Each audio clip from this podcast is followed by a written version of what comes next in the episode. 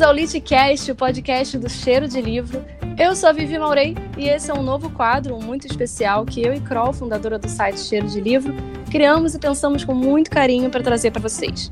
A vida do livro, os bastidores do livro, desde o momento em que ele é pensado naquela cabecinha maluca do autor e toda a sua jornada até depois das livrarias. Pensando num livro como conteúdo e não só como objeto.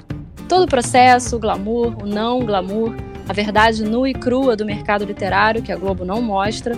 E para isso vamos convidar profissionais da área para falar com a gente sobre todas as funções que de alguma forma contribuem para a criação do produto livro. Para esse primeiro episódio, para bater um papo sobre esse ofício intenso, cheio de altos e baixos, e muitas vezes mega solitário, nós chamamos alguns convidados que com certeza vocês conhecem ou já ouviram falar, Frine Jorgacópolis, autora de Sou Fã e Agora, que hoje está aqui como convidada, né, Frine? Mas vocês conhecem bem como nossa host oficial aqui do Litcast. Oi, pessoas! E Afonso Solano, autor da série O Espadachim de Carvão. How y'all doing? Eduardo Spor, autor de A Batalha do Apocalipse. Olá, pessoal. Boa noite aí, boa tarde ou bom dia. Vamos aqui falar um pouquinho dessa profissão maluca, que às vezes é um remédio, às vezes né, é um veneno a gente não sabe depressivos. direito. Todos depressivos. todos drogados, todos drogados. É isso. Não existe escritora ou escritor são. Defendo logo. Temos pois. todos a escuridão. Olha aí, rimando para você de graça aqui. Cheiro de livro. E a gente tem um problema aqui que a gente. Acho que o público acha que nossa profissão é muito glamurosa. Acho que a gente é rico, todo mundo vive lá na, na beira da piscina. Peraí, peraí. peraí, só, eu, só eu tô rico aqui? Pois é, pois é. Só, me empresta dinheiro. Só você. Empresta não, me dá, porque eu não vou ter como Me dá, dou dinheiro pra minha ONG, Frine. É isso. Esse podcast nunca será vermelho. ONG cheiro de livro. Tem que trabalhar aqui, hein? É, escritor é tudo vagabundo! Vagabundo! Eu quero saber de vocês o hum. que é, como é ser escritor no Brasil. Valendo! Quer começar, Frine? Você é mulher. Pô, gente, eu, eu, pior é que eu sou a pior pessoa para começar, porque de todas Baixa nós, assim. não, é porque o que acontece? Eu não, eu não me entendo como uma escritora no Brasil. Eu acho que. Não, eu acho que assim, eu sou uma pessoa que escreveu livros, que tem outras histórias para contar, mas eu não me encaixo, assim, não acho que eu seja uma, uma pessoa. Eu acho que eu sou autora, eu não sou escritora, sabe? Não, não é, não é nem o fato do tipo, ah, eu acho que eu não sou escritora. Não, eu, eu acho que é muito incrível a profissão e eu não, não tenho essa disciplina, pelo menos no momento, de me chamar escritora no Brasil. Olha. E sim autora de alguns livros. Eu, é, assim, acho meio de boas, assim, acho que mais indicado até para falar seria até o Eduardo, que tem mais estrada do que nós, para poder falar da, da estrada, de como é funcionar no Brasil, que ainda é um país de não leitores, ainda. Por exemplo, eu sou formada em jornalismo, que eu exerci durante muitos anos, e sou formada em artes cênicas, porque eu simplesmente gosto, mas eu nunca exerci, tá? exerci durante a faculdade e só. Então, eu sou formada em artes cênicas. Não me faz, na minha cabeça, não me faz atriz. Você fez o exercício da, da sementinha? Que exercício de sementinha? Você nunca fez exercício da sementinha? Ah, de corpo? Não, pelo amor de Deus, isso é curso da Cal. Não... Como assim? tá Primeiro curso de teatro ever. É, vamos, é, isso é horrível, é ridículo. É, não, e, e o que eu, qual é a diferença, acho que, de autora para escritora? Eu acho que, assim, na, no, ao meu ver, quando você é autora de alguns livros, autor de alguns livros, ou um ou, ou mais, é, você contou aquela história, você tinha uma história para contar, seja ficção, não ficção, ou conto, ou o que seja. Mas quando você é um escritor, você é, tem daquilo é, como uma profissão mesmo, tá? Não só porque ela paga seus boletos, mas porque você tem toda uma estratégia de trabalho é, contínua, tá? Eu acho que é uma coisa, não, não, não é uma coisa pontual somente. Eu vejo o meu trabalho como autora uma coisa pontual, não é uma coisa é, com um planejamento específico do tipo, olha, não, não tô dizendo que tem que ser série, tá? Ah, como eu não escrevi série, então não é o caso. Não, não é isso não. Mas, por exemplo, eu escrevi o Sou Fã Agora, que é um livro de não ficção. Depois eu fui chamada para integrar o Criaturas e Criadores, são livros de contos. E agora eu tô escrevendo outra coisa, que é uma coisa minha, que não, sabe, não tem nada a ver com nenhum desses dois. Mas não tem uma estratégia do tipo, não, agora eu vou escrever isso, e aí depois eu tenho mais um trabalho, porque eu vou exercer isso como uma profissão e tal. Eu não funciono assim, eu tenho outro trabalho, que eu trabalho com escritores, porque eu sou editora de aquisição, quer dizer, ainda está dentro do, do mercado editorial, mas eu não me vejo como escritora. Eu me vejo como autora.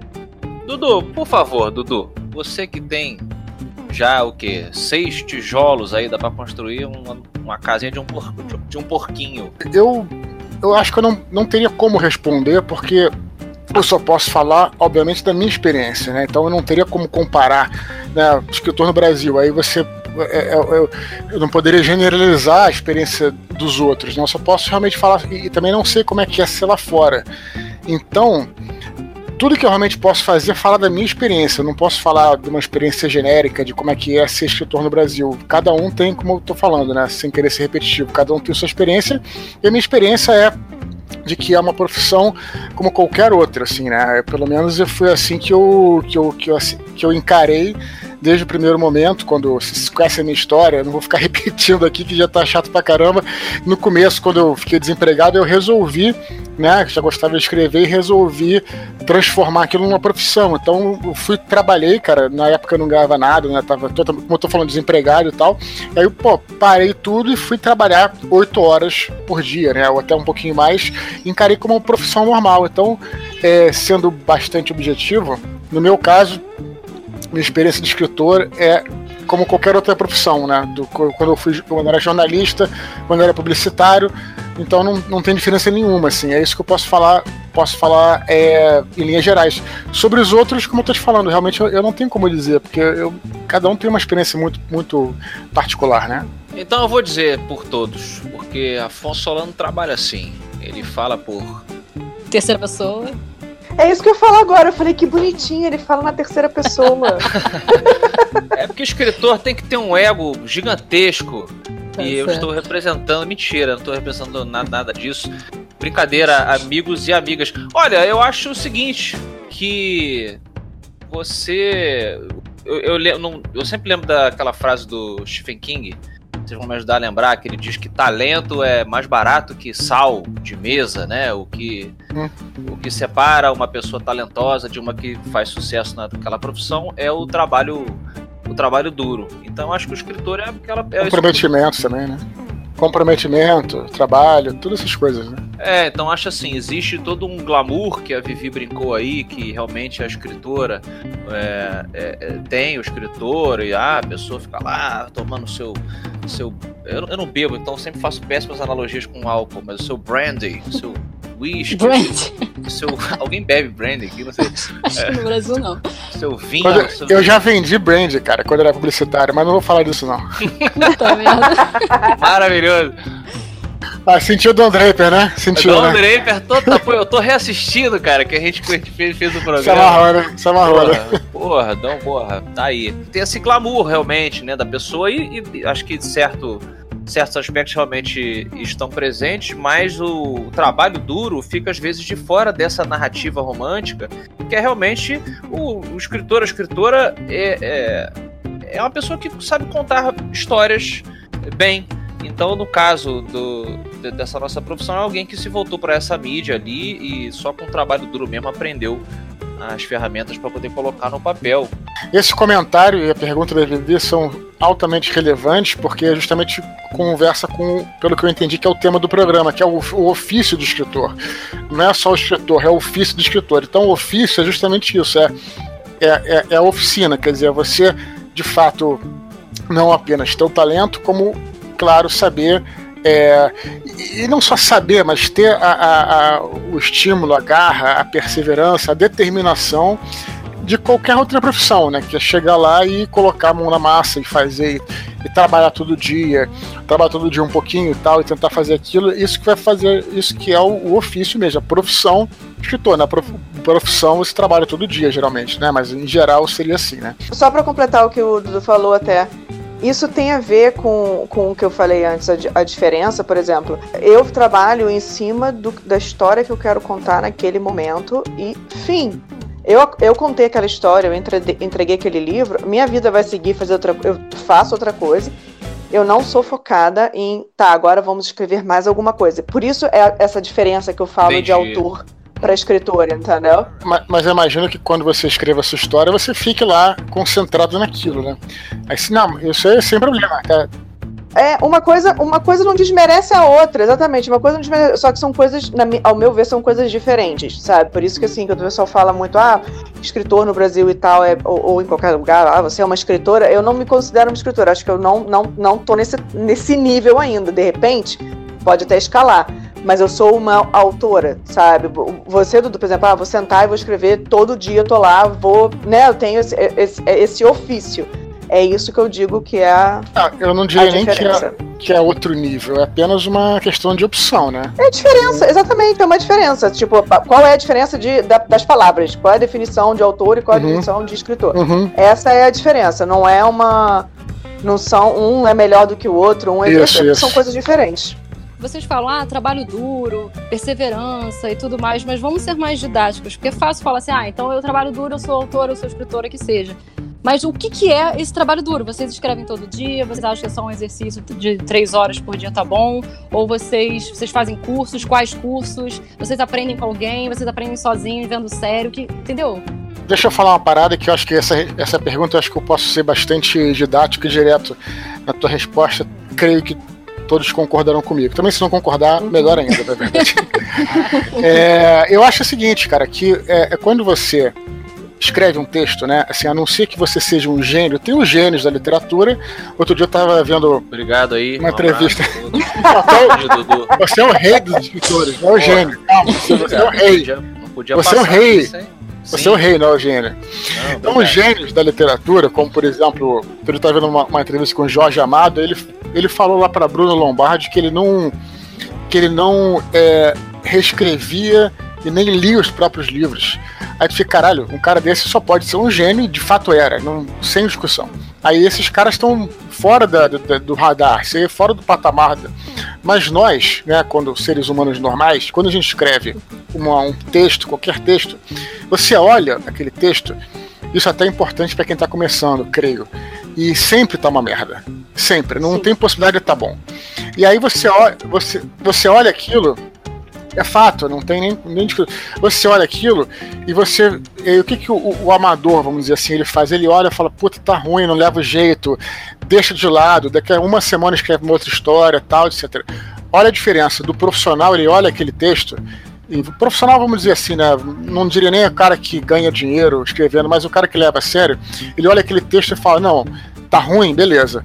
Vamos trabalhar em cima dele. E vai trabalhando até que ele fique minimamente razoável né? Então esse esse ponto do cara, de um cara desistir e do outro persistir, que é o de fato que eu acredito que é, caracteriza aí é, essa questão do escritor que vocês estavam comentando. A Vivi contextualizou a questão do escritor no Brasil, né? A gente acabou pegando a, a resposta da primeira parte da pergunta, não colocou na coisa do Brasil. Eu acho que, cara, é claro que a gente tem exemplos diferentes aí, como o Dudu bem martelou no começo, mas eu acho que a profissão em cada país vai ter que se adequar a, claro, a situação né, do mercado naquele país, que a gente não precisa entrar em detalhe, mas cada um sabe, aí vai, vai, vão ter países que vão tratar melhor a profissão do que outros, e aí a pessoa não necessariamente precisa ter outras atividades que, que a sustentem, etc. E cada país tem a sua, o seu lugar mas eu acho que talvez converse converse mais com a postura do profissional em relação ao tipo de leitor daquele país. Tipo, o leitor brasileiro, não sei, tô tentando responder aqui, tá, galera? Aí vocês vão junto comigo, mas assim, o leitor brasileiro, até do que a gente recebe de outros é, profissionais que vêm para cá e tal, é um leitor que gosta de ter um contato muito mais próximo pela nossa cultura mesmo, todo mundo já conhece, é, com o escritor. Né? Então, conforme os eventos foram ficando cada vez mais populares, Eu acho que o autor brasileiro ele tem que se. Tem não, mas ele, ele, ele, ele acho que se for esperto, principalmente atualmente, ele vai entender que é, é muito bacana você atender essa demanda de interesse, de, de carinho também, né? Do, do leitor brasileiro, assim. É algo que me veio à cabeça quando você estou no negócio do Brasil, entendeu? Tirando essa parte mercadológica, mas eu acho que é muito diferente você é um você ser um escritor inglês, por exemplo, vou perguntar para um Neil Gaiman, claro que o cara tem todo esse carinho, né? Quem acompanha esse tempo, por acaso, Neil Gaiman, que eu sei que a Vivi gosta pra caramba também. Acho todo mundo aqui Neil Gaiman é maravilhoso, meu é, Deus, todo mundo aqui, todo mundo gosta dele.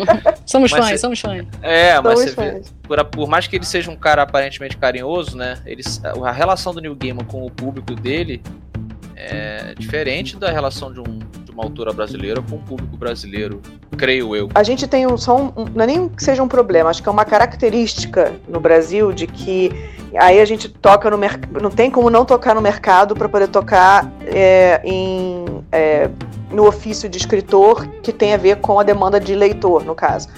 Você tem o, o, livro ainda é considerado artigo de luxo. Você, as pessoas ainda acham que literatura é uma coisa elitista e que é, você só pode, vai se dar bem no Brasil se você for um leitor, um, um escritor sério e que só tem só vale se for isso, sabe? Ainda tem esse discurso. Não é que isso existe se é uma verdade ou não. Existe esse discurso. Então, eu acho que tudo isso de, de ter de ser muito mais acessível e de estar tá envolvido, que, de estar tá próximo do público, não só fisicamente, mas até virtualmente também, né? É muito desse público é, que é literalmente envolvido com o que ele consome.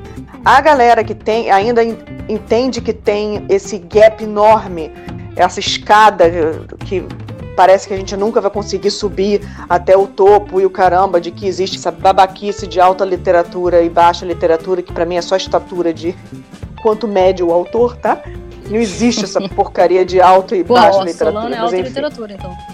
É, é entendeu? Rapazes a gente ganhou. É, é. Gigantes da literatura presente. Exatamente. Aqui, entendeu? Podcast. Uhum. E as pessoas acham que só vão, assim, ah, você só vai. Você só é um, um, leit, um autor bem sucedido se você, além de estar na lista dos mais vendidos, né? Porque tem essa coisa também, Às você né, escreve né? uma coisa séria. Exatamente, entendeu? Tipo, não tem. E não tem, assim, para algumas coisas tem fórmula no sentido de mercado, não no que você vai escrever. Não adianta você também, ah, eu quero escrever uma coisa incrível, maravilhosa e que não cabe dentro do mercado daquele país. Então, assim, ah, você, você é super vanguardista. Cara, vai, não é uma censura. Mas não espere que você vai mudar o mercado sozinho, entendeu? Então, assim, existe coisas que têm essa, esse tipo de fórmula por trás mas existe, cara, sentar, escrever, e é o, aí volta o que o Dudu falou. Sentar, escrever, entender que é um ótimo ponto de partida e trabalhar em cima daquilo e buscar uma opinião que você escuta, que você é, é, valoriza, né? Não é catar 48 leitores beta. Cata uma pessoa, sentar, ouvir, reescreve. Sentar, ouvir, reescreve. Funciona leva adiante? Não, para, escreve outra coisa. Sabe? É, é, é, não existe. E sempre, você vai estar tá publicado, você vai ganhar prêmio, você vai reler, você vai falar, caralho, que merda. É sempre assim, cara. O Holland Coben falou isso. O homem vive de escrita, é, é americano, né? Ele é super conhecido, escreve thriller atrás de thriller e ele fala, cara, até hoje eu volto para os livros, se eu, se eu releio, eu falo, meu Deus, como é que aquilo, como é que isso funcionou? Mas aí ele falou numa entrevista que ele falou: Eu sempre dou o máximo para aquele projeto. Eu encerro, dei o máximo que eu pude para aquilo. Se eu, li, se, eu, se eu voltar a ler esse livro daqui a dois anos, eu vou ter, querer reescrever ele todo de novo, sabe? E todos nós passamos por isso. Olha, e não eu, tem jeito de não passar. Eu concordo com tudo que a Frim falou, menos em relação aos leitores beta, que os meus leitores todos são alfa, leitores e leitoras. Ah, boa. A Fini falou várias coisas interessantes aí, eu não sei nem por onde começar a comentar o que ela, o que ela disse. Mas eu acho que o papo começou aí sobre como é que você, você falou escritor no Brasil e participar de eventos e tal, etc. Eu acho tudo isso super legal, eu acho, claro que importante, sem dúvida nenhuma ajuda a divulgar o trabalho, mas eu acho que é deixar, tem que deixar bem claro uma coisa. O mais importante de tudo sempre é o seu livro, né? Sempre é a obra que você vai fazer. Você pode ser um cara super carismático que fala com as pessoas, é um puta palestrante, mas se o seu, o seu autor, se o seu livro não for é, não for bom, não for legal, não for bem trabalhado, não adianta nada. Então, é, isso é o principal, eu acho, assim. Então, eu, eu por que, que eu tô pontuando isso? Porque tem muita gente que acha que, de repente, talvez trabalhe um pouquinho menos o livro, mas, ah, não, vou criar uma, uma rede de, de contatos, de porra de, de leitores ou de, de, fãs e tal, mas nada disso vai, vai acontecer de fato se você não trabalhar naquele livro. Isso é relevante dizer, né? Porque às vezes a gente fica muito, né, muito às vezes embriagado quando a gente vê, pô, de repente um autor que uma autora que tem muitos seguidores e tal, e falar ah, também quero ter aquela coisa e tal, mas cara, focar o máximo, o máximo que você pudesse, tinha que escolher. Foca sempre, sempre no seu trabalho, na história que você quer contar, na maneira como você está contando. Isso aí é, eu acho, o principal de tudo, sabe? E você nunca pode achar que você sabe tudo. Eu penso assim, né? Depois de você escrever um, dois, três livros, você tem muito que aprender ainda, né? Então, sempre como você falou, lê, lê os livros, é, lê livros, né, com uma, uma visão assim mais é, profissional, tentar entender o que ele está querendo dizer, olhar, observar a construção das, das, palavras, das frases e tudo mais, das palavras não, das frases, dos parágrafos, é, fazer cursos, como você falou, é muito importante você participar de eventos dos seus colegas, né? E de repente num, numa palestra que o cara vai fazer no lançamento, tem um bate-papo, participa. Não é só para ah, o network, não, não é isso, cara, é para você estar tá por dentro, ouvir como é que as pessoas trabalham, né? E se empenhar ler livros, né? Até hoje em dia está cada vez mais tendo livros sobre técnica de escrita, ler tudo que você puder. E, cara, e, e mais, mais importante, como eu falei, pô, é, escrever e trabalhar o, teu texto. Trabalhar o teu texto até que ele fique bom. Eu, eu lembro de um, caso uma vez, eu estava em Salvador e aí um rapaz chegou para mim, como às vezes acontece com, com todo mundo aqui, tipo, pô, cara, queria é, te mostrar, um, deixar contigo um, um trabalho meu, um livro meu aqui, um manuscrito, um conto e tal, não sei o que. Eu falei, ah, cara, bacana e tal. É, mas eu falei, mas me diz aqui, o que que você, o que que você lê? Quais são os seus autores, suas escritoras favoritas? Aí ele, pô, cara, pra falar a verdade, eu não leio muito livro, não, eu leio mais mangá. Eu falei, ah, não tem absolutamente nada, nada de errado ler mangá, eu inclusive leio mangá pra caramba. Mas o que que você leu de, né, de, de livro mesmo? Ah, pô, quase, aí não, não sabia citar nenhum e tal. É, e é, é, é bem para ilustrar esse equívoco né, da ansiedade ali da, da pessoa nova que quer já mudar tudo e tem a ideia, a grande ideia que vai mudar o mercado e tal. É, pode haver, claro, um, um milhão ali, mas é, realmente faltou justamente esse trabalho, essa, velho, você pode, e eu inclusive falo muito isso em palestra, tipo, eu acho importantíssimo você assistir making off de filme, vai estudar os dos diálogos do Tarantino, a iluminação do Steven Spielberg, é, uhum. sabe, para ah, mas isso não é literatura sim, mas você pode incorporar na, na, na multimídia que a gente hoje é, acaba se tornando enquanto contador de história. Mas tem que começar do básico. Não adianta você não. Outro, outro exemplo também, se eu puder fazer um combo de exemplos aqui, eu nunca vou esquecer. No meu primeiro curso de ilustração, eu tenho formação como, como ilustrador, né? E aí eu lembro que tinha um aluno que ele, ele de cara, ele só queria desenhar o, o Hulk. Ele, porra, o Hulk é foda, quero desenhar o Hulk, quero desenhar, sei lá, qual outro personagem forte pra caramba e tal. E o professor falou, cara, você não tá acertando, não é assim e tal. E ele, o professor obrigava ele a desenhar pessoas normais. E ele achava um saco aquilo. Ele, porra, cara, não quero desenhar pessoa normal. Não tem, quase não tem ninguém normal nos quadrinhos de super-herói. Eu quero desenhar gente forte. Ele falou assim, mas para você distorcer, você precisa saber o básico. Para você distorcer a anatomia da, da sua personagem, você tem que saber como é que aquele bíceps entra naquele braço para depois você hipertrofiá-lo. Então falta muitas vezes, e aqui a gente está, acho que ressaltando essa importância do trabalho duro. A gente meio que está na mesma tecla, né? Mas para você poder upar, você precisa é, primeiro garimpar bastante antes. sem contar tudo isso, adicionando tudo isso que o Solano falou e o Dudu falou, é não só ler muito e ler de tudo, mas é, tudo é, é uma conexão. Você escrever é você estar tá conectado a tudo.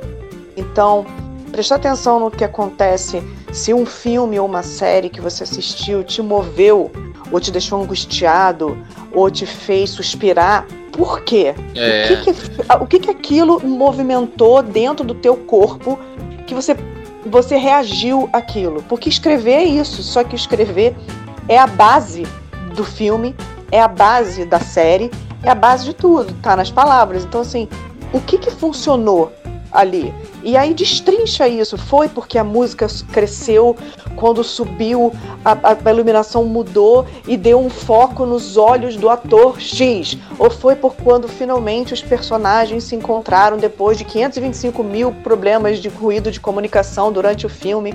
Eles finalmente revelaram que gostavam um do outro ou que não se suportavam? Ou foi porque saiba, destrincha o que te move Entendeu? Tem gente às vezes que fala, poxa, sei lá, eu quero ser, quero até antes de começar a escrever, eu quero começar a ler, mas eu não sei por onde começar. O que que você gosta, sabe? Tipo, você gosta de assistir esporte, você gosta de ver novela, você gosta de, de ir a show. O que te move é o que vai funcionar também para mover outras pessoas, sabe? Eu sempre vou a partir do que funciona para mim e o que que eu quero passar para o outro. E aí eu vou e, e, e, consumo mais desse tipo de conteúdo. Se eu estou escrevendo um romance, eu vou atrás de livros que me moveram, de filmes que me moveram, e eu vou entender o porquê que isso aconteceu, para eu conseguir entender como fazer na minha voz. É o lance do Hulk, né? Você, você saber como o negócio funciona para você funcionar para você. Então eu acho que é um pouco disso, sabe? A conexão entre tudo. Um comentário só em cima disso, porque às vezes em alguns eventos eu já escutei é, pessoas falando: ai, Vivi, como é que você fez? Porque eu sou louco para escrever, eu quero publicar livro. Aí eu já perguntei. O legal é que a pessoa nem escreveu, né? Já quer publicar. O povo já tá pensando no evento de lançamento, tá fazendo um marcador e ainda nem escreveu a história. É isso que eu ia comentar, que o Solano até deu um exemplo também que é preciso. Que a pessoa perguntou assim: ah, como é que eu faço para publicar? Como é que eu faço para escrever? E eu perguntei, mas vem cá, você escreve o quê? Você gosta de escrever o quê? Ah, não sei, eu tenho uma preguiça, mas eu sou louca para escrever. Eu, mas você já sentou e tentou? Não, não sei, eu não sei o que, eu não sei como. Eu acho que às vezes pessoas, algumas pessoas projetam e veem um sonho de outras pessoas e pegam aquele sonho para si e nem é o sonho da própria pessoa. Às vezes ela quer ser engenheira e ela não sabe. E ela tá projetando e tá meio que repetindo o discurso de alguém que ela viu na internet. Isso porra, acontece direto mídia social. Ah, aquela pessoa é famosa, ela é escritora, ela publica livro. Porra, eu quero ser também mas às vezes não sabe nem o que quer escrever, não gosta, não quer pegar um livro para ler. E aí? É complicado também, a pessoa às vezes não sabe nem isso. É aquela foto da, da do balé, vocês já viram a foto da, do pé da bailarina, que tem um pé que tá na, na ponta da sapatilha lindo, e o outro pé sem a sapatilha ferrado, sem unha, Sangrando. todo machucado e dizendo assim: o sucesso é ótimo, todo mundo quer, até você ver o que, que funciona, o que, que é necessário para atingi-lo, né? Não, fazendo um paralelo, na verdade, nem querendo sair muito do nosso tema, mas me lembrou muito até o, YouTube, né? Porque, assim, vai parecer engraçado o que eu vou falar, mas quando teve a explosão aí do. Agora tá um pouquinho menos, mas dos youtubers, todo mundo querendo estar no YouTube, assim, às vezes não tinha nada para falar de repente, tinha, tem até pessoas que eram de outra liga dos podcasts tal, de repente foram pro YouTube, às vezes não se adaptavam bem ao YouTube necessariamente. Não tô falando de ninguém específico, não, tá, galera? Sim, sem direto. Mas assim, porque talvez se seduziram quando de repente o cara viu lá o fulano de tal, pô, o cara não fala, fala umas besteiras e de repente o cara tá, tem milhões de seguidores. Então, né, de repente não era nem o meio do cara ser youtuber, mas ele ficou seduzido, é, né? A pessoa pode ter ficado seduzida por isso, né? O que eu não acho muito, muito saudável. E aí, falando só um outro exemplo que o Solano falou que na você citou essa menina e no Solano no negócio de lançamento também aconteceu uma vez um cara também chegar para mim, já tem anos, pra você ter uma ideia. Porque falou, a comunidade do Orkut, eu tenho uma comunidade do Orkut aqui do meu livro que tem, tem tantos mil membros, nem sei como é que era no Orkut na época. Eu falei, ah, legal, o livro e como é que é, tem quantas páginas o livro, tá, tá grande, pequeno. Ele falou, não, não escrevi ainda não. Quer dizer, o cara não tinha o livro, mas tinha uma comunidade de gente que tava, porque era amigo dos caras. Quer dizer, e a coisa foi. Então, essa que é, é uma loucura. Que, aí voltando o que eu falei lá no começo, né, da necessidade de você escrever o livro, né? é, como o centro de tudo, ser o próprio livro, a história que você quer contar. E a Frine falou também uma coisa interessante, eu diria que você escreve também aquela história que você quer ler, né? Talvez esse seja um caminho muito saudável para você seguir. De repente você leu várias coisas, sei lá, ser apaixonado por thriller e por fantasia, sei lá. Então, pô, você não, nunca leu um livro que tivesse esses dois elementos. Não tô falando que não existe, tô dando um exemplo, eu tô dando um exemplo, tá? Aí você fala, pô, queria uma história, queria uma história assim. E aí você tem aquela vontade de escrever, poxa, é um bom momento, uma boa maneira, um bom caminho para você começar, né? De repente escrevendo algo que você quer ler, né? Porque aí você uhum. também vai estar estimulado a, a produzir aquilo. Né? E eu acho que assim, tem essa coisa também, Vivi, que você falou de de, de iniciar e tudo, de você ter sonho e, e às vezes você vai num lançamento, é o sonho de uma pessoa realizado, você vê a atenção que ela está recebendo e, e, você quer isso para você, sendo que às vezes nem é o, o, o, caminho que, que tem a ver contigo, né? Que nem é o teu, entre aspas, chamado e tal. É, isso, eu acho que assim, eu boto muita culpa disso nas redes sociais, né? Porque tudo é hit, tudo é like, tudo é compartilhado, tudo é seguidor e tudo mais. Mas eu acho que tem mais um, um acho que um equívoco, e, e, isso é tá lá na raiz da primeira pergunta. É, que ser autor, ser escritor, ser publicado, isso não é sonho, é projeto é, projeto, sabe? Livro é projeto. A gente tem essa coisa de, de ser apaixonado, de ah, eu vou contar história, vou ser publicada. Esse sonho de algodão doce e arco-íris, e que é muito árido, é muito difícil, é muito trabalhoso, é angustiante, porque às vezes, que é, é o que está acontecendo comigo no momento, a protagonista é muito próxima de mim, e isso não aconteceu antes, então está sendo muito doloroso escrever, porque é um, é um tema que é muito próximo e que é, é, uma, é uma vulnerabilidade, no caso, que eu não estava acostumada a expor. É, só que você sente que você tem que contar essa história. Então, assim, é muito trabalho, é muito é, é, é um envolvimento, acho que além é, é tem talento, tem comprometimento envolvido tudo, mas não é só sonho, é projeto. Você tem que sentar, você tem que se envolver, depois você vai ter que editar, depois você vai ter que correr atrás para fazer a parte da publicação, depois você vai ter que correr atrás para fazer a divulgação do livro. Quer dizer, tudo é um projeto, não é só, ai, realizei o meu sonho. Não, você realizou um projeto, sabe? Traz para a realidade, traz para o tangível, porque quando aí fica viável você entender se é isso que você quer ou se você só quer a atenção, sabe? Que aí volta para a situação que o Dudu falou do youtuber, de que às vezes nem é o teu, nem é a tua praia, mas você quer o, o, movimento. E que tudo bem, tá, gente? Assim, a gente fala, parece que a gente tá, tipo, esculhambando as pessoas que só querem atenção. Tudo bem, é normal querer isso, tipo, faz parte do ser humano querer um spotlight e querer que as pessoas, poxa, curtam o que você tem a dizer, né? sejam seus seguidores e sejam seus leitores e tudo mais. Mas isso tem que ser consequência e não o foco do seu trabalho, sabe? De novo, aí volto pelo, pelo que o Dudu falou. O foco é a história que você tem para contar na mídia que for, que a gente está falando do livro aqui, mas é a história que você tem para contar e não só o aplauso que você pode ou não receber, né? O seu conteúdo, né, Frini? Diria assim, né? Exatamente, a história do exatamente. conteúdo em geral, porque não tem profissional de arte mais focado no conteúdo deveria existir do que o escritor né, uhum. que é puro conteúdo. Né? Tem uh, outras formas de arte que também são, são forma também. Não deixa de ter conteúdo também, mas cultura não deixa de ter um conteúdo também. Mas tem a forma também, né? Já a literatura, é claro, tem a forma no sentido da prosa, né? Vamos dizer assim. Uhum. Mas é, o conteúdo é muito importante, cara. Então quando você começa também a dar. É muito. Claro que a gente tá, tem sempre que estar tá aberto aos leitores e divulgar e também dar atenção para ele sem sombra de dúvida. Mas quando você começa a achar que o que está em volta é mais importante do que o que está dentro, que no caso é o conteúdo, aí você começa a ter um desequilíbrio, eu acho, sabe? Que talvez não seja muito saudável para o escritor. Concordo com os relatores.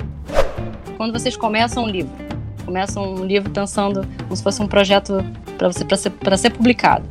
Porque assim, tem duas coisas na verdade. Uma é o autor às vezes é contratado para escrever algo Pronto, pronto não, desculpa. Um Por encomenda. Pronto. Por encomenda, obrigada.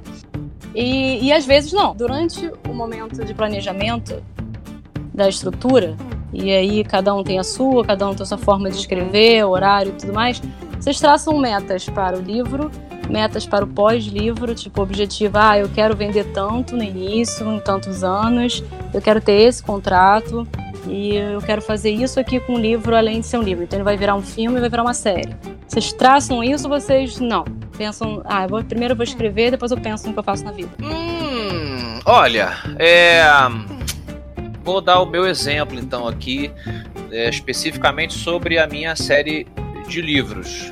Não, não, não dos contos, não de outros textos, mas com a minha série de livros eu fui muito é, influenciado pela. Eu sou da geração George Lucas e Steven Spielberg aqui, como todos vocês. Então, quando eu é, tive, a, visualizei, vamos colocar assim, o projeto Frine Bem, pontuou ali atrás. Do espadachim de carvão, eu já tracei um plano multimídia em cima dessa inspiração aí, Lucas Spielberg. Então eu tentei justamente, eu, eu tinha essa aspiração muito muito estratégica, eu acho que também foi algo que a, que a Frine colocou, é, ao invés de um sonho, um projeto, né?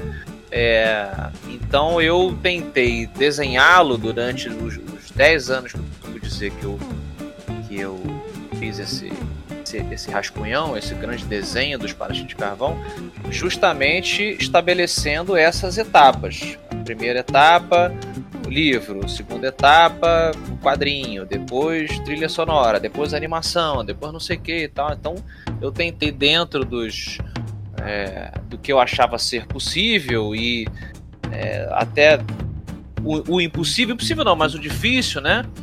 É, eu realmente desenhei e, e, e, tem funcionado. Tem funcionado, acho que as coisas que dão errado, dão errado porque, como a gente está falando aqui, fazem parte do processo, mas foi um projeto pensado justamente em, com cada etapa. Cara, eu queria ser uma pessoa muito organizada, sim, mas eu não sou. É, o meu primeiro livro foi não ficção e ele surgiu da ideia de, cara, eu quero escrever, eu quero contar uma história, eu não estou preparada para escrever uma ficção. Então, o que, que eu posso é, fazer? Eu falei, poxa, eu, sabe, faço eventos há tantos anos, estou envolvida nisso lá desde o início, poxa, vou escrever sobre isso então. E aí fiz um projeto do que seria e comecei a buscar é, quem estaria interessado nesse projeto. E aí isso foi antes de ter a gente, de, de tudo mais, foi, né? Tive um, um, um movimento porque eu conhecia já as pessoas do mercado.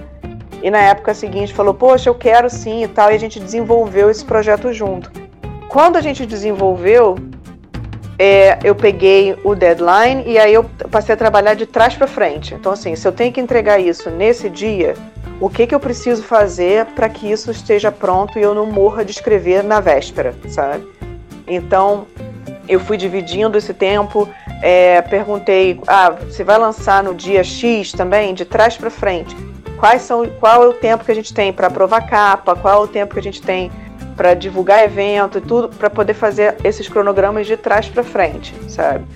Quando a, a, eu escrevi o conto do por trás da, por trás da máscara, que é o Criaturas, tá dentro do Criaturas e Criadores, ele foi por encomenda, porque foi uma, um, um projeto da, da Record, da Ana Lima na época, que falou, olha, vamos recriar então, uma, fazer uma releitura dos clássicos de terror. E aí quando eu peguei o Fantasma da Ópera, eu falei, cara, me dá o deadline e a contagem de palavras.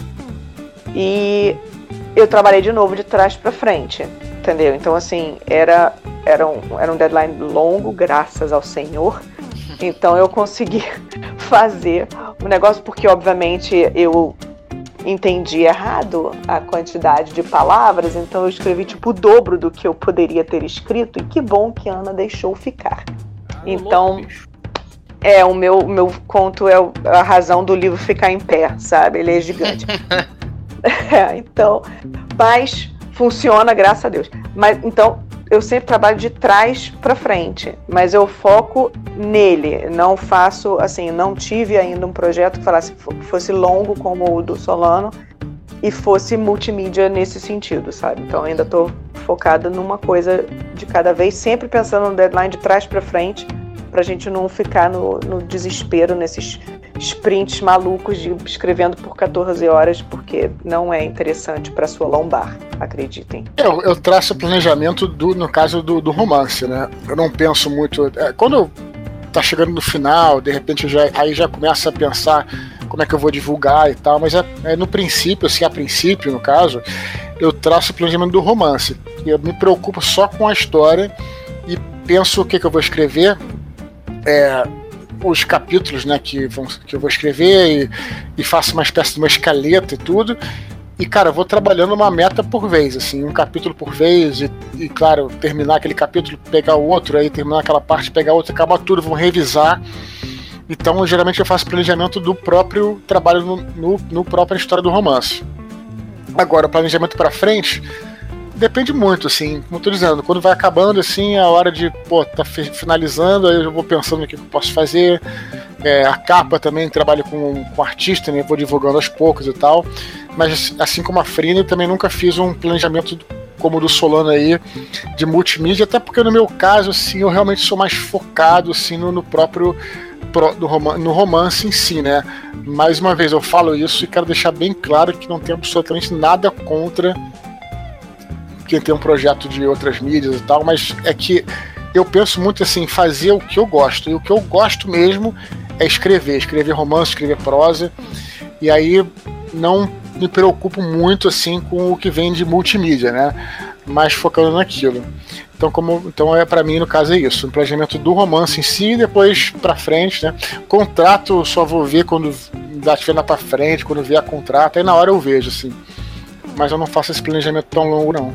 Acho que tá muito também da cabeça do autor, né? Do, por exemplo, eu acho que, ao meu ver, tá? Eu posso estar errado, tá, Solano? Se me corrija se eu estiver errado. Eu acho que o Solano tem um pouco disso de, ah, eu tô escrevendo. Eu, eu sei porque eu me identifico um pouco, eu trabalhei com marketing durante muitos anos. Então, quando eu estava trabalhando no marketing, eu pensava no marketing do produto. Beleza. E com um livro, marketing do livro. Quando eu fui para a parte editorial, eu não, eu não fiquei só no editorial eu já fazia, eu produzia o livro do zero, já pensando no marketing do livro, porque eu já tinha trabalhado com aquilo e estava acostumada.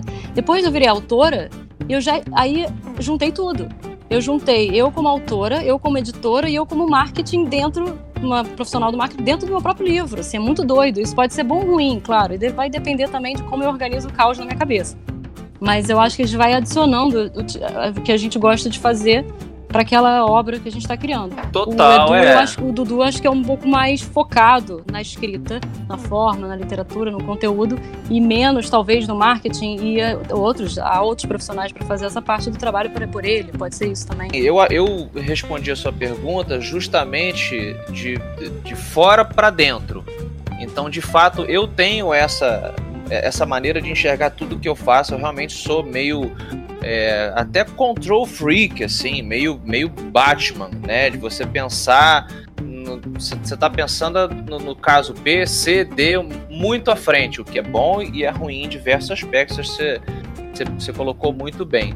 Então, de fato, eu, eu fui de fora para dentro para mostrar para vocês que eu tinha de fato um plano é, mais à frente. Mas uma vez que ele esteja desenhado, como eu falei, Aí eu acho que é muito parecido, até porque eu e Dudu a gente se aproxima muito nesse ponto.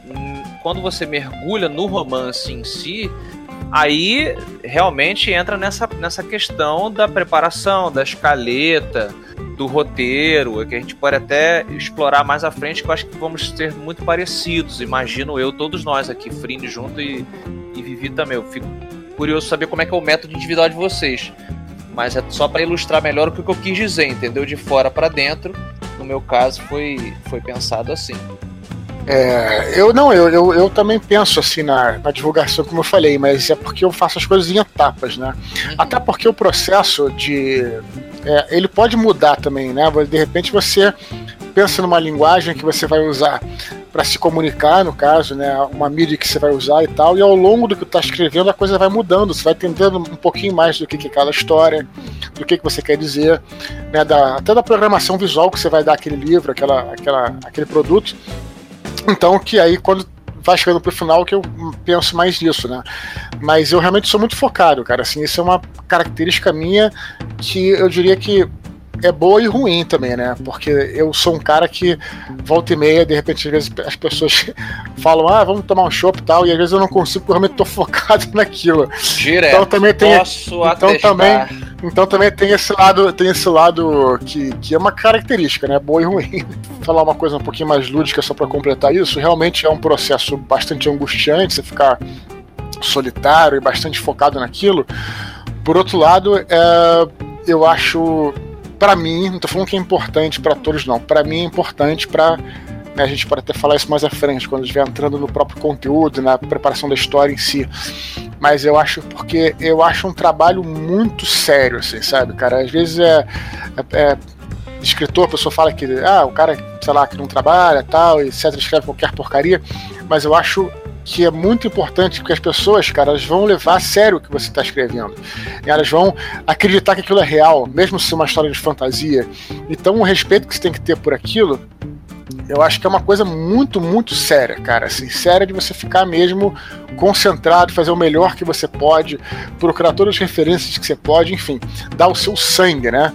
É, cortar o seu pulso e deixar sangrar em cima do teclado eu sou eu sou desses caras, mas assim, não, também não tô dizendo que eu seja melhor por causa disso, nem talvez que eu seja pior, nem que as pessoas tenham que fazer da maneira que eu faço. Estou dando minha opinião e a maneira como eu trabalho. Olha vocês se desculpando de novo aí. Vocês têm que cagar mais regra, gente. Se você não vai se entregar para fazer o seu melhor, é. independente de, de como vai, você vai fazer isso, mas se você não for para dar o seu melhor, não, você não tá pronto para escrever uma história sabe? Eu acho que você tem que realmente se dedicar para o que você vai fazer, porque se as pessoas vão ter que parar para ler, entendeu? Para consumir você, aquilo. Então. Você pensa que o cara vai deixar, a pessoa vai deixar, sei lá, de repente tá com um fim de semana, um sábado, de estar, tá, sei lá, sair para algum lugar, ou, ou tá com filho, alguma coisa assim, para estar é. com você. Para estar Exatamente. com você. Você então, tem que levar isso muito a sério. a responsabilidade que você tem. Então, é por isso que eu tô te falando. Eu encaro a literatura como algo muito sério. As pessoas às vezes não têm essa, essa visão. Para mim, tem esse, não é um sério sisudo, né? Uhum. Mas é uma coisa que você tem que levar a sério o que está fazendo. Sim. Tem que se empenhar. Então, é, é uma questão também, porque se você for ver, nós quatro aqui, nós publicamos livro, nós gostamos do que a gente faz e nós levamos a sério a profissão e que seja o nosso projeto. Só que a realidade como todas as outras profissões, nos mostra algo diferente. Sem citar nomes, não precisamos disso aqui, mas assim, a gente não, sabe que não é todo mundo, não. Treta, é, porque assim, do que, do que você está falando, Viviane Maurei?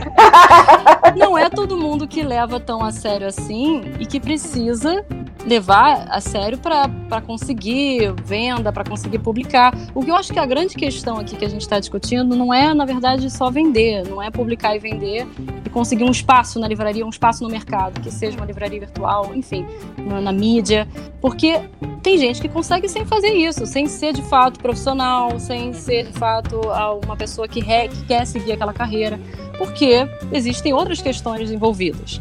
Então, eu, o, o, nosso, que a gente faz levar a sério e conseguir escrever, eu acho que é pra gente se manter, pra gente virar imortal, pra gente ser lembrado. É diferente de ser publicado. Eu acho que a gente só tem que pontuar isso aqui, porque a, a realidade é muito diferente do que a gente tá falando.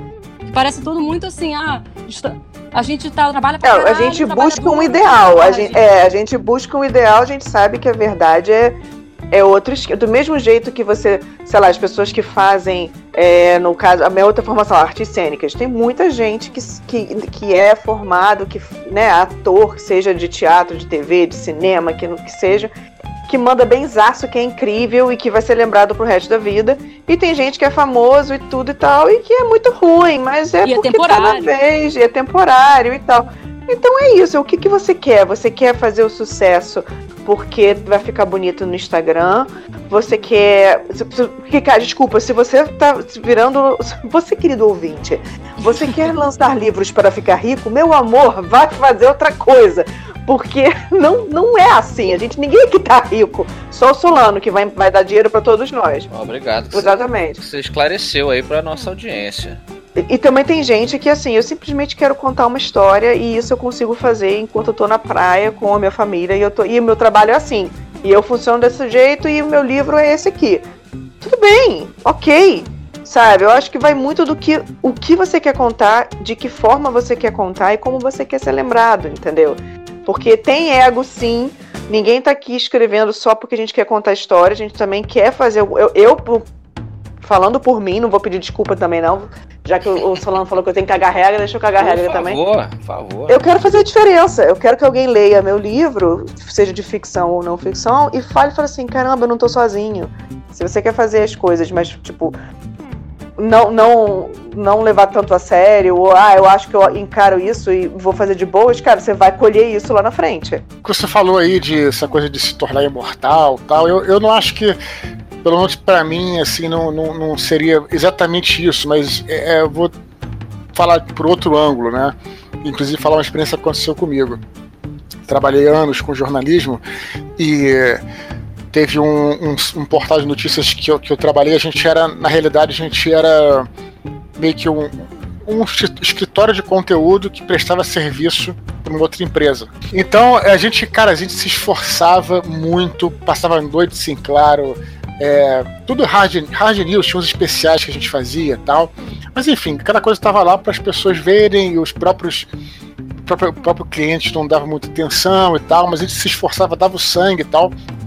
E aí, quando o projeto terminou, é...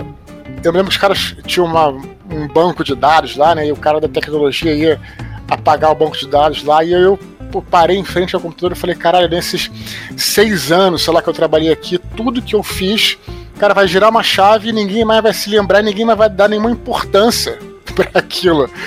Então, é, assim, é, claro, não tô falando, eu te, tenho ótimas lembranças, não tô falando mal de onde eu trabalhei, nada disso. mas, pronto. mas assim. Tô desculpando, é, não. não tô desculpando, não, tô só esclarecendo. Mas, é, e aí, já que as coisas são perecíveis, pelo menos vão fazer alguma coisa que você acredite e que de repente, como a Fini falou, você fazendo o que você acredita, você pode, de certa forma, é, passar alguma mensagem para aquela pessoa também sem essa pretensão de querer mudar o mundo, né? nada, nada disso, mas simplesmente passar uma mensagem ou de repente tocar a pessoa de alguma forma tal. Faz né, pra... quanto dura, né? Pelo menos isso, né? Porque se você tudo vai ser na verdade perecível, você faz pelo menos aquilo que você acredita, né? Então acho que é um pouco por esse lado, não talvez por essa coisa de ah, vou me tornar mortal, tal, não sei o quê. Até porque eu vou estar morto quando eu for imortal, né, em tese, né? Se eu, não vai aproveitar for... na porcaria nenhuma.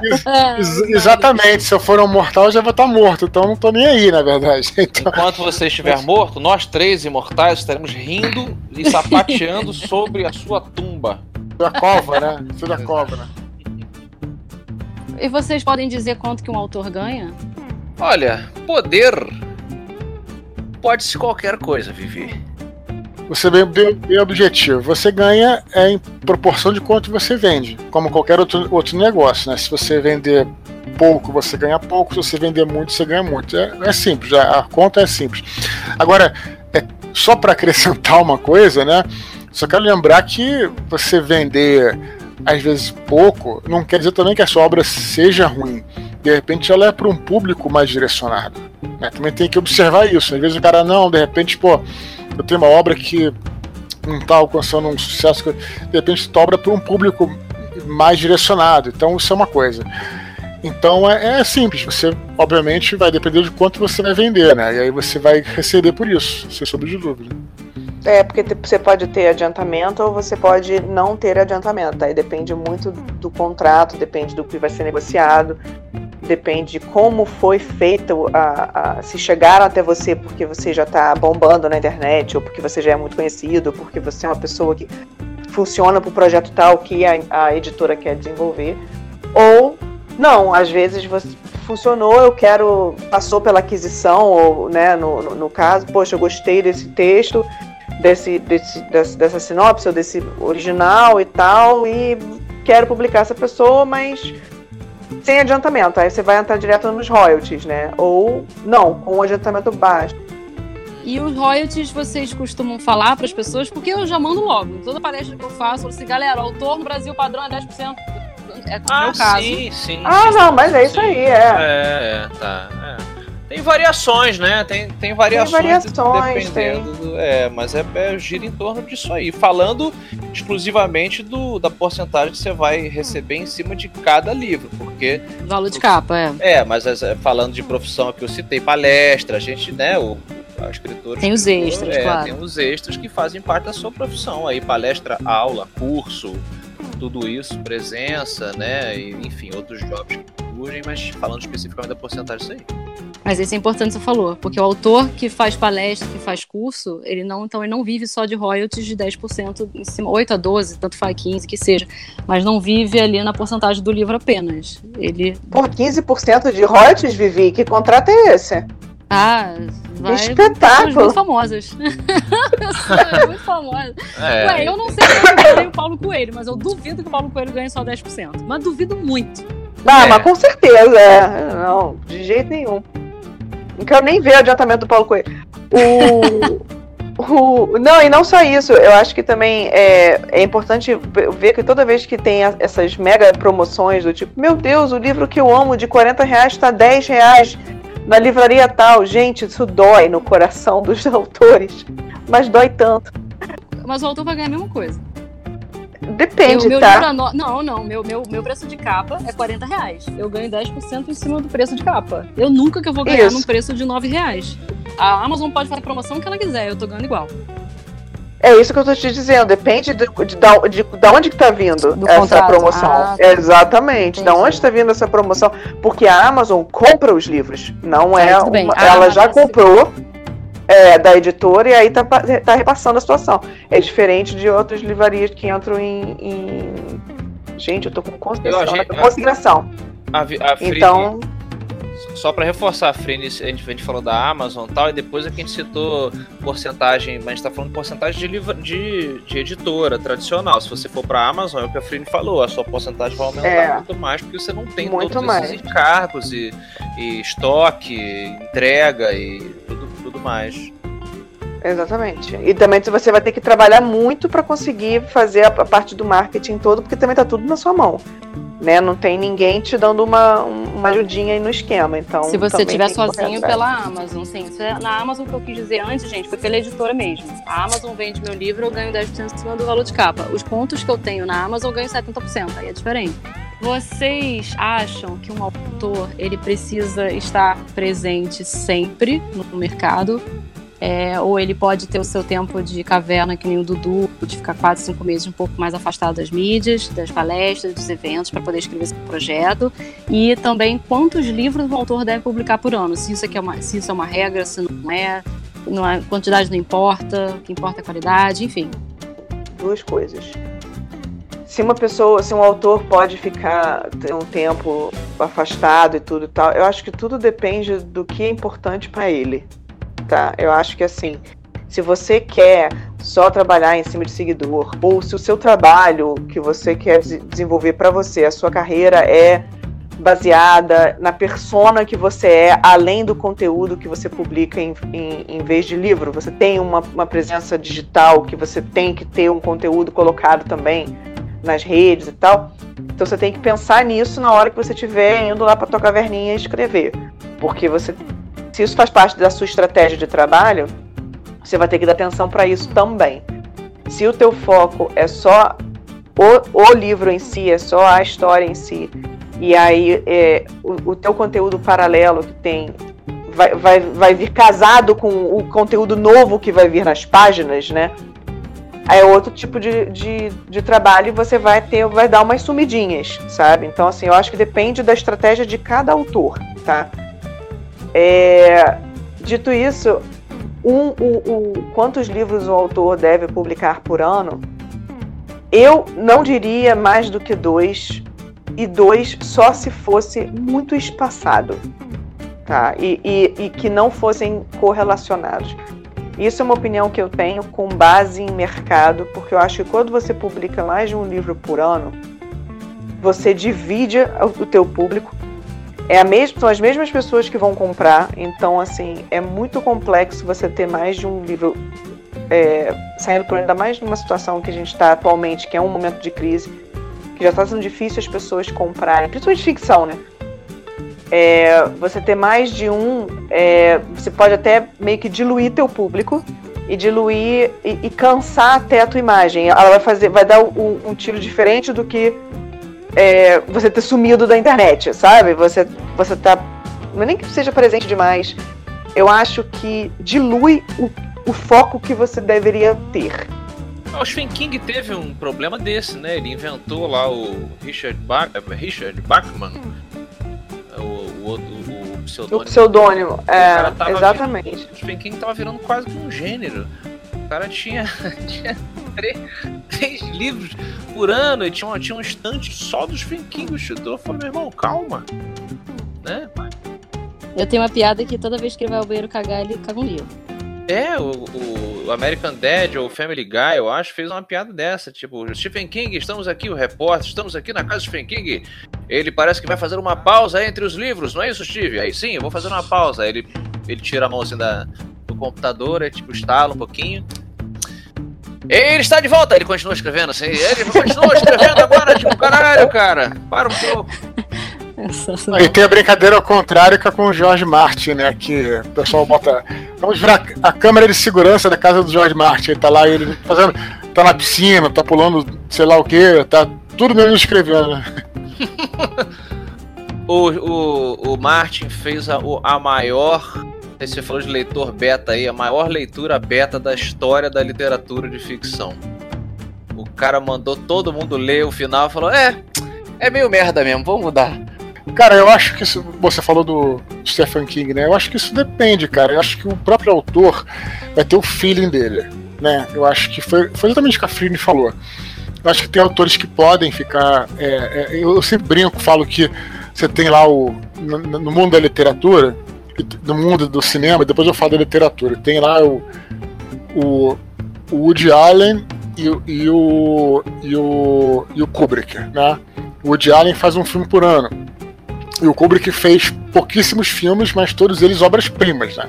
Então, é, é, o que você tem que pensar, né? Você vai fazer muitos livros, de repente algum você acerta, ou você vai fazer poucos livros e vai tentar se focar naquilo e tal.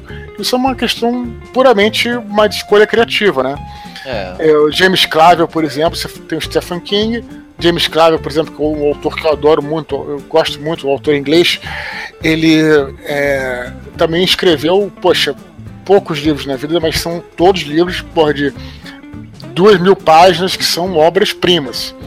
Então acho que vai, vai, vai variando. Você tem que, tem que pensar no que. Claro, gerenciando também, se você vive daquilo, poxa, você, pô, de repente não tem como escrever, mas vocês falaram uma coisa muito interessante também que é a questão das palestras, as palestras, os cursos e tal. É, existe uma ideia no Brasil, de, de repente, que pô, o autor ele necessariamente ele tem que estar, tá, tem que para viver daquilo tem que estar tá nas listas de mais vendidos tal. Negativo. Existem, pô, nosso nosso querido amigo, por exemplo, Luiz Eduardo Mata, ele é um cara que encontrou um outro caminho. Ele escreve e vende para editora que vai direto para o colégio vende livros de, é, paradidáticos, que ele fala, né? Que não está nas listas mais vendidos, mas ele também vende bem, ele ganha os seus royalties sobre aquilo, sobre aquilo, né? Você, o escritor também é, em palestras, cursos, participações, tudo isso aí é, faz parte da vida do escritor. Depende de vezes o cara faz uma tradução, escreve um texto aqui e tal. Então tem todos esses recursos, né? Mas se você claro, tem que fazer um planejamento. Você acha que pô, ganhei uma bolada, posso passar cinco anos parado, eu posso passar cinco anos sem problema, mas aí, pô, de repente, caramba, é, será que eu vou ser esquecido tal? Não, mas espera aí, vou fazer uma, um cálculo aqui. De repente, é, se eu lançar um livro daqui a um ano, pô, de repente esse livro vai ser ruim, as pessoas vão ler e vão me esquecer de qualquer maneira, porque vão me conhecer como um autor merda. Também tem isso também. É. Não, mas não, pô, peraí, mas então de repente vale a pena investir três anos tal. E aí vai variando, isso aí é muito pessoal, depende do planejamento de carreira do escritor, como a Frine bem comentou aí. E depende também do teu gênero, tá? O gênero que você escreve. Porque provavelmente é, quem lê fantasia, vocês, os rapazes vão saber é, isso melhor do que ninguém Normalmente os livros são até maiores, são livros né, mais robustos, porque tem bastante informação. A, a, é, é, a fantasia geralmente é um, é um, um livro mais longo. É, só que a galera que consome, não necessariamente, mas a galera que consome, obviamente, tipo, não vai levar um montão de tempo para poder ler aquilo. E o que dá muita raiva, porque às vezes as pessoas levam, sei lá, dois, três anos escrevendo o livro e ninguém lê em três horas, né? E fala, nossa, li em três horas, foi maravilhoso. Quando é que sai o próximo? Então você bater na pessoa. É, né? que com certeza não pegou nem metade das coisas que você colocou ali nas entrelinhas, mas tudo bem. É, aquele momento ódio. Mas tem, mas tem isso também. E, e às vezes, por exemplo, se você escreve romance, principalmente a galera que escreve romance contemporâneo ou romance erótico, caramba. Cara, a galera passa por esses livros, tipo Coca-Cola no deserto. A galera consome com farofa, assim, muito rápido. Esse, de repente, é o tipo de livro que você talvez possa publicar mais de um por ano, é, porque tem a ver com o consumo desse gênero, entendeu? De repente, fantasia, até pelo, pelo o trabalho que ele vai requerer é, de pesquisa ou de formação de mundo, ou que seja, seja mais interessante você fazer com mais com, com um tempo maior entre um e outro, até para esperar, tipo, igual comida, sabe? Esperar ele dar uma curtida antes de você colocar outro na praça. É, até em questão de mercado, o que está saindo junto com você também, também é legal ter isso em mente. Então, é, algumas coisas de levar em consideração não somente o, o, teu, o teu lado, né, como autor, mas o lado da, do mercado, no caso. Olha, eu sou grande admirador do trabalho e da, da pessoa do Mark Twain, grande autor norte-americano com um bigodão incrível também, mas não, não o cara tinha tudo de bom. Mas é por que, que eu cito... Eu gostei do também, um bigodão também. incrível também. também. É. É, é o Einstein, Einstein da literatura esse cara. Mas é porque ele, eu, eu me identifico muito com a, o tipo de carreira que ele seguiu, porque ele não, ele era um escritor mas ele era humorista também, ele era é, ele era um comunicador, né, de, em várias mídias, rádio. Então eu acabo me, me, me, identificando muito com o cara, uma vez que eu tô ali nos podcasts semanais, realmente, estou no YouTube o trabalho da literatura fica sendo o mais espaçado, falando especificamente da minha série de livros, ainda que sejam pontuados aí, se a gente fosse dar uma, uma coluna no Omelete aqui, ali, esses textos que a gente, a gente vai fazendo, fora palestra e tudo mais que o Dudu falou. É, então eu tenho sim que, uma vez que eu tenho entrado no universo da literatura, eu também entrei com esse pensamento assim estratégico. Quanto que eu devo, quanto que a minha pessoa na vida, a minha presença no ouvido da pessoa ou no YouTube ali na sala da pessoa assistindo, ela vai ajudar e onde que ela vai prejudicar a imersão daquele leitor e leitora na hora que ela for comprar o, o espadachim de carvão. Ou ela for ler um texto meu crítico sobre determinada, acho, determinada coisa que está acontecendo. É, é algo que eu tenho que balançar sim. Tem, tem a vantagem de você estar tá no top of the mind ali do seu consumidor, claro, né? Você tem um canal direto. Posso incluir o Dudu, evidentemente, o Dudu tá comigo no Nerdcast constantemente, então a gente tem essa vitrine, né, Dudu? Você tá sempre é, sendo lembrado ali, você tá sempre é, comentando e tal. E você é mais convidado pro MRG. É Ninguém me convida. É, olha, convido a todos. Mas é um mimimi aqui. Mimimi em conjunto aqui. Tem mesmo. Inclusive o Dudu gravou um MRG é, no mesmo molde que a Frine e a Vivi é, fizeram conosco ao vivo num evento da GGRF. Ah, é foi o máximo. Aquele que a gente cria uma história é, ao vivo legal. ali, no improviso e tal. É, então, assim, tem essa, tem essa vantagem, mas ao mesmo tempo eu, eu, eu às vezes me pego questionando o que, que eu devo é, entregar, o que, né, o, o, quanto que eu tô cansando a minha imagem, mas creio que eu esteja fazendo um trabalho é, bacana, mas muito espelhado no próprio Mark Twain aqui, tentando responder. Para finalizar. É, ah, já? Eu queria saber de vocês, uma brincadeirinha só básica, é, rápida, o que, que vocês consideram como remédio, como veneno da profissão? Cara, assim, é, remédio e veneno é o, são os feedbacks que você recebe. né, da maneira como é que você recebe. Você tem que saber né, é, é, geri-los né, e saber separar o joio do trigo. Né? Claro que você vai ter críticas que vão ser é, é bem legais, né, vão falar críticas construtivas, e você vai ter críticas destrutivas. Se você não souber, né, veja, tem os elogios, na verdade tem os elogios, tem as críticas e dentro das críticas tem as construtivas e destrutivas. Os elogios, tudo bem, ajuda você lá a ficar todo feliz, sem problema nenhum.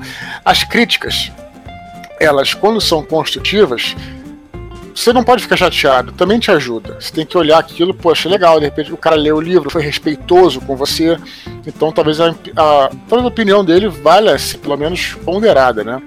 E aí, aí vamos entrar nas críticas destrutivas, que se você não souber gerir, se você levar elas a sério, Lembrando, crítica destrutiva, eu tô falando de gente que te xinga, gente que não leu o livro e tá lá para falar mal e, e tá, faz, faz ataques pessoais. Isso existe.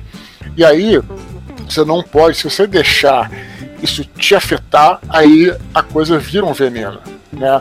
Então você tem que saber ter o, o antídoto para isso. O antídoto é você entender que uh, aquilo ali não tem nada a ver com a tua obra. Né?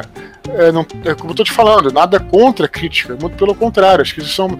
Mas quando a pessoa vai fazer um ataque pessoal, ou até às vezes fala palavrão, pô, nada justifica isso, cara. Então, assim, é óbvio que isso não tem nada a ver com você.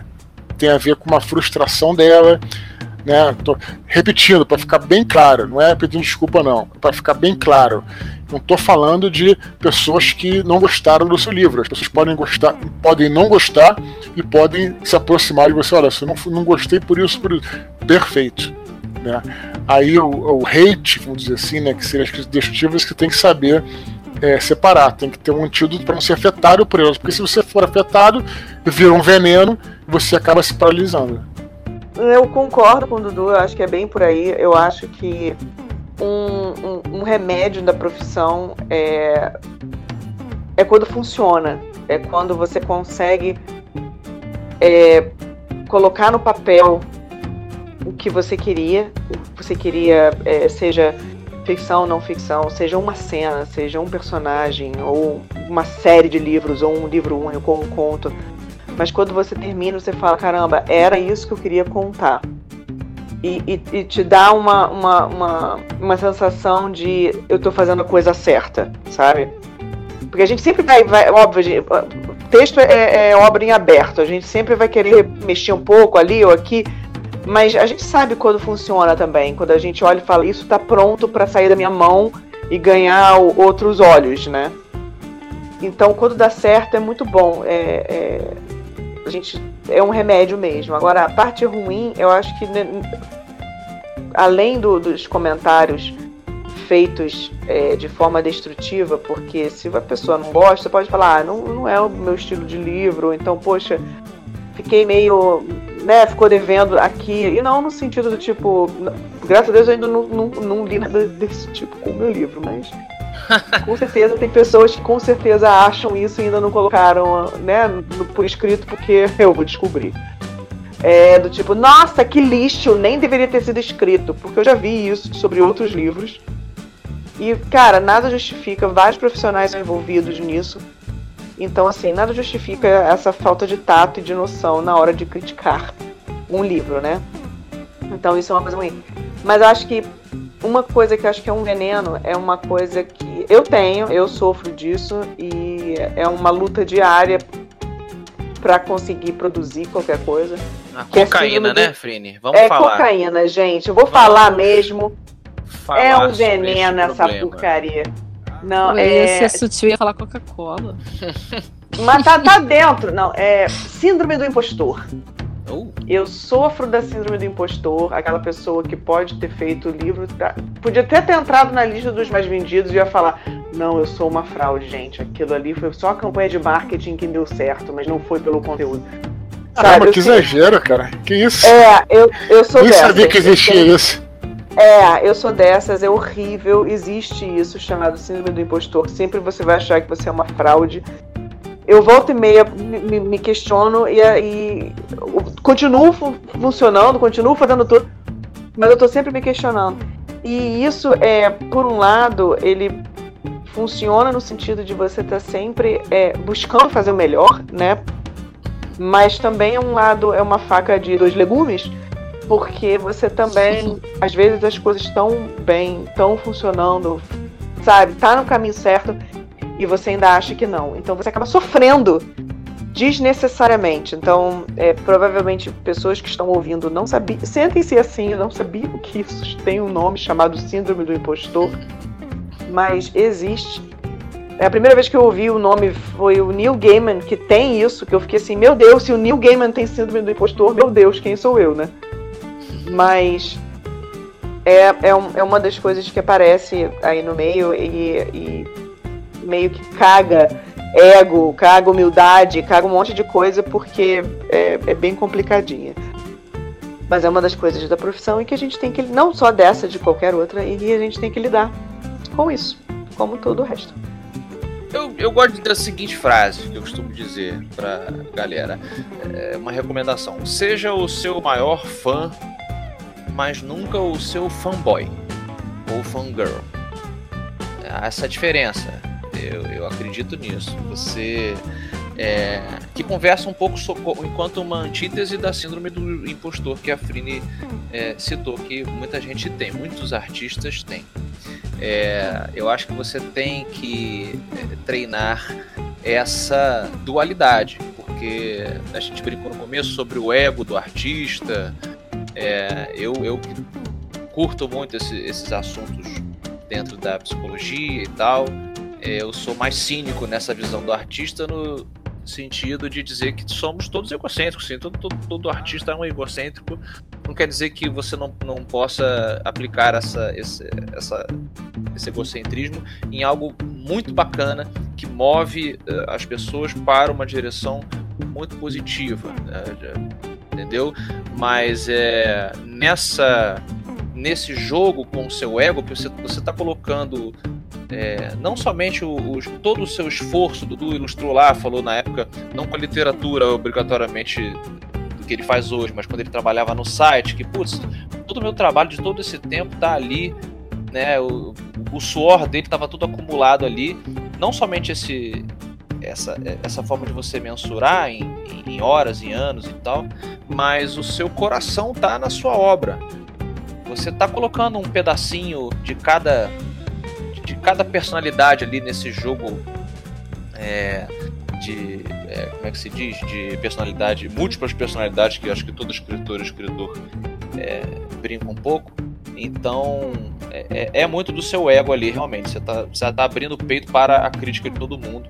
Então, nesse sentido, você tem que ser muito fã do seu próprio trabalho para acreditar que isso vai mover as pessoas e que é legal. Acho que eu, pelo menos, escrevo para mim. Eu escrevo é, é, para que eu, eu, eu chegasse na livraria e, descobri, e, e descobrisse os Patins de Carvão, eu ia achar do caralho, entendeu? E não tenho, nenhum de nós aqui tem que ter, acho que vergonha que o brasileiro tem essa, né? Sim. Coisa de...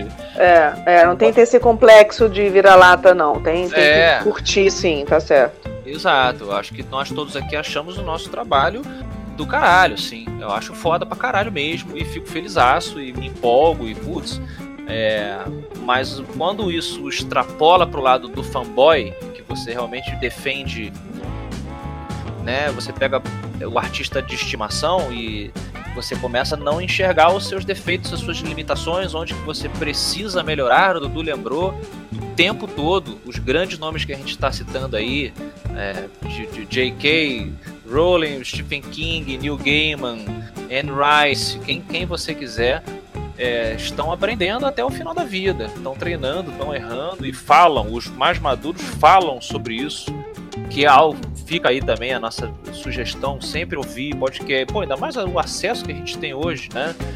É, ah, mas não, não fala inglês, cara, cata com legenda e aprende a porra do inglês. Se a gente aqui aprendeu, você também aprende, não é? Porra, se todo mundo. Se a gente Para aprendeu... de arranjar desculpa, exatamente. Para é. de arranjar desculpa para não arranjar o conteúdo, não sentar a bunda e estudar o que você tem que estudar.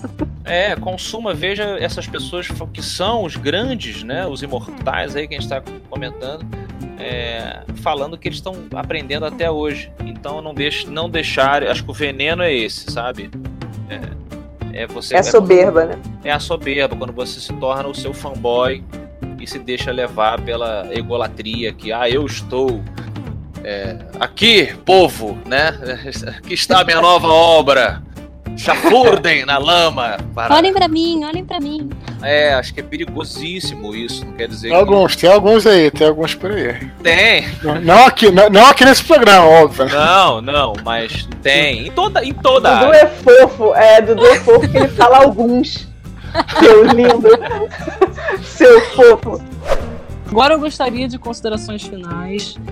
Julia Quinn falou uma vez que ela falou: o mundo tá cheio de primeiros capítulos. Acaba sabe? Tipo, acaba de escrever. Prova para você que você é capaz de acabar de escrever. Não precisa ser um romance, pode ser um conto, mas acaba. E aí depois você resolve o que você vai fazer com aquilo, depois você vai focar na edição, depois você vai ver onde é que você vai publicar, mas acaba. Porque eu acho que eu, aconteceu assim comigo. Quando eu vi que eu conseguia terminar, foi quando eu ganhei a, a, a confiança de que talvez tivesse alguma coisa ali que eu acho que o pessoal vai gostar, de repente é interessante. E aí você busca o próximo passo, sabe? Então, assim, termina é, e tenha a humildade de que pode estar tá incrível, sempre pode melhorar, mas vai ter gente que vai ter que mexer no seu texto. Então, assim, tenha, tenha. Eu nunca tive problema com isso porque eu vim de jornal impresso. Então sempre mexiam no meu texto, sabe? Aquela coisa que era normal você ter, é, eu ser editada no caso. Então não é, ai, se eu fui editada quer dizer que meu trabalho não está pronto, não está perfeito, não está único, incrível, maravilhoso. Não. Quer dizer que existem olhos incríveis chamados editor que não vive na sua cabeça, então ele tem que olhar para aquilo, entender e fazer sentido para ele porque ele não vai ter todo, toda a história, todo o background que não está chegando na página, mas está na cabeça do, do autor. Então, tem essa humildade de que você vai ser editado e que isso vai ser muito bom para o seu trabalho e para o seu crescimento e que também você também tem que ter uma segurança de que se você quer lutar por algumas partes não serem editadas, tem argumentos para ver para discutir. Também não aceite tudo de cara. É, debata, não discuta, para que o seu trabalho ser editado da melhor forma, para ele estar tá redondinho na hora de chegar aos leitores, seja de forma é, tradicional, só e-book, é, independente, da forma que seja. Tenha essa humildade e termine. É importante terminar. É, eu queria estimular a galera a, a continuar escrevendo. Eu acho que a gente é, precisa de mais autores no Brasil. Né? É, de vários tipos, galera. Eu acho assim que tudo assim, dica para escrever tem várias, né? Eu acho que mas o principal, é até eu sempre falo isso, é até meio um pouco engraçado. O principal é que você escreva. é meio bobo falar isso, mas é porque as pessoas, como a gente falou durante aquele programa, as pessoas têm uma ideia, elas começam a escrever, mas param, né? Então, assim, é muito importante que vocês escrevam sem pensar num primeiro momento Claro que depois a gente tem que fazer todo aquele trabalho de reescrever e pedir opinião e tal. Mas num primeiro momento, sem se preocupar muito se aquilo tá bom ou se tá ruim. Né? Você tem que escrever e você vai errando à medida que você vai escrevendo. Mas se você não escrever, você nunca vai ter um livro, né? Se você não começar de algum, algum alguma coisa. Então, as pessoas ficam falando, pô, mas página em branco, tem aquele livro da página em branco e tal. É, e aí tem as situações que a gente falou aqui de pessoas que nem têm o livro ainda, mas já estão divulgando ele e tal. Então a questão é justamente essa, né? É você realmente é, procurar, claro, se empenhar, mas escrever. É, mais uma vez, parece que bobo, mas é o que muita gente não faz, né? Pensa, pensa, pensa e não escreve. Aí a Frine falou muito bem, né? Chegar ao final de uma história, de repente traça uma história que seja de 10 páginas, pelo menos para você ter um ciclo de chegar ao final, e você tem realmente uma noção de que você finalizou aquela história e você vai melhorando, vai aumentando, vai reescrevendo. O importante é que você não deixe de escrever. E eu espero que surjam muito mais escritores no Brasil. Eu acho que está surgindo e, e eu espero que cresça.